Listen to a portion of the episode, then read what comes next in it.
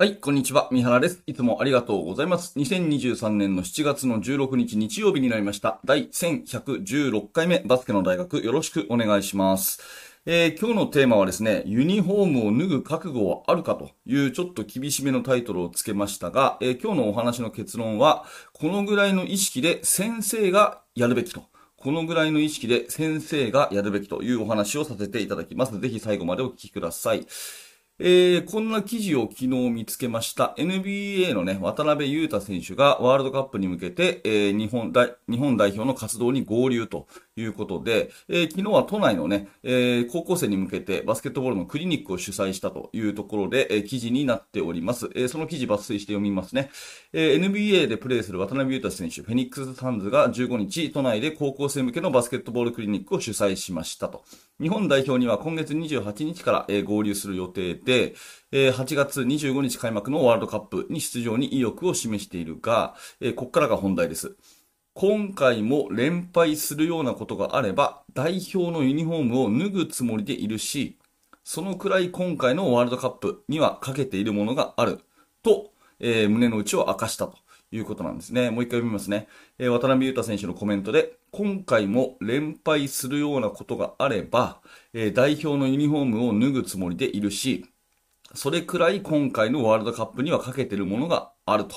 いうことなんですよね。えーまあ16歳で代表デビューをした渡辺裕太選手ですが、これまでの13年間というね、代表生活を振り返って、えー日本代表になるということはプレッシャーもある中でかける思いも強いし、日の丸を背負ってる以上軽いことはできないというコメントを残し、自分がリーダー的な立場としてチームを勝たせる、そういった立場になってから、19年の中国ワールドカップでは5連敗をしたし、21年の東京オリンピックでは3連敗が続いていると。うん。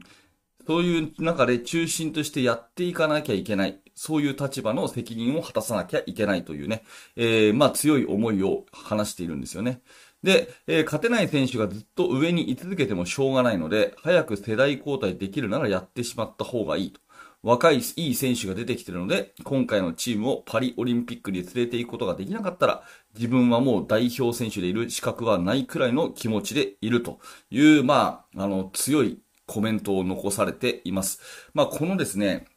えーまあ、崖っぷちっていうキーワードでね、NBA で戦ってきた、えー渡辺裕太選手らしい一言。まあ、このね、やっぱり心意気っていうか、あの、気迫みたいなものが彼のね、えーその人間的な魅力、あの、みんなが彼を応援したくなる秘訣なのかなというふうに思っています。あの、常にね、え NBA でも、まあ、最長6年ですか、の契約を勝ち取った、えーとはいえですね、えそれは順風満帆ではなくて、やっぱり試合に出れないとかですね、えー契約がすぐに切られるかもしれないとか、2ウェイ契約でどうなるかわからないという状況でずっと勝ち抜いてきた彼は、やっぱりそういう、えーいいつも崖っぷちな意識でプレーしてたんだなというのをすごく、え改めて強く思いました。で、今回の代表でもですね、まあ代表に選ばれて嬉しいですということだったり、やっぱりこのレベル、高いレベルの中でえ頑張りますというコメントを残すのが普通な中で、えーさすが渡辺選手だなと思うのは、もう代表を辞める覚悟で、ね、これで負けたらもう、これを自分は降りるという覚悟で、とにかく頑張るという、このコメントを代表選手から聞いたことは、私の記憶ではないんじゃないかなと、一番強いインパクトのコメントじゃないかなというふうに思っています。本当にね、え渡辺裕太選手をはじめ、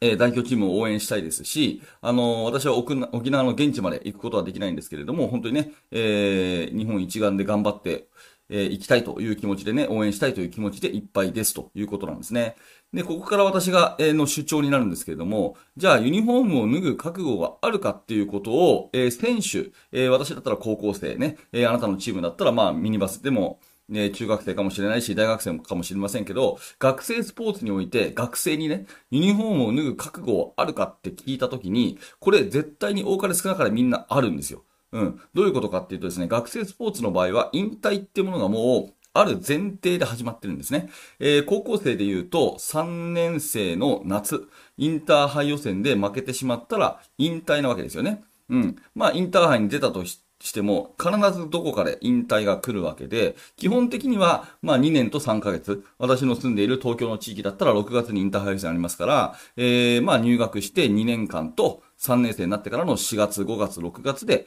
2年と3ヶ月ですね。えー、これで引退っていうことがもう、えー、運命として決まってるんですよね。で、最初の頃はそれを意識することは当然ないと思いますけど、えー、自分たちの、えー、代に変わり、えー、新チームになって、え自分のね、立場が変わるにつれて、どんどんこのことを意識し、もうユニフォームを脱ぐ覚悟は、持ちながらプレーをしていることと思うんですね。えー、強いチームであればあるほど、やっぱりこのプレッシャーっていうのはいい意味で感じながら自分を成長させてるのが、えー、学生、えー、スポーツのあの選手たちじゃないかなというふうに思います。えー、まあ先生たちがね、そういった話を時折してあげて、えー、いい意味でプレッシャーをかけていくっていうことはすごく重要なのかなと思うし、まあ学生スポーツっていうのはこういうものを持ちやすいと。えー、先ほど言った渡辺裕太選手の発言だとですね、えー、まあ NBA の第一線級でいる限り、えー、まあ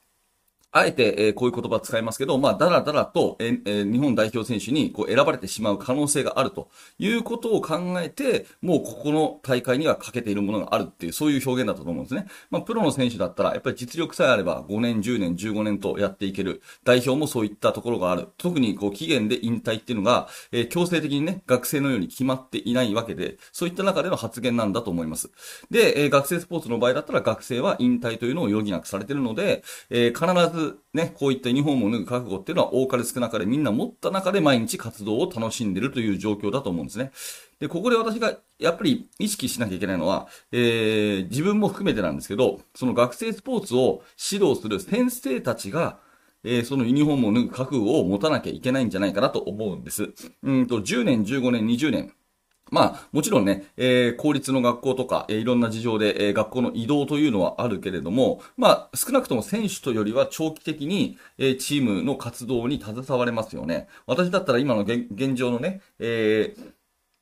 あの、指導しているチームはもうかれこれ15年以上見てますし、まあそういった意味ではですね、えどの選手よりもですね、えー、何倍もチームに長く関わっているわけですね。で、こうすると、ややもすると、目標を持たずに、なんとなく去年と同じことの繰り返し、去年と同じことの繰り返しをやって、まあ去年と同じような結果が出て、えー、ご苦労さんと、また新チーム、俺は頑張るからね、みたいな感じでまた新しい年を過ごす。まあこの意識がですね、えー、ある限りは自分の成長もないし、それから、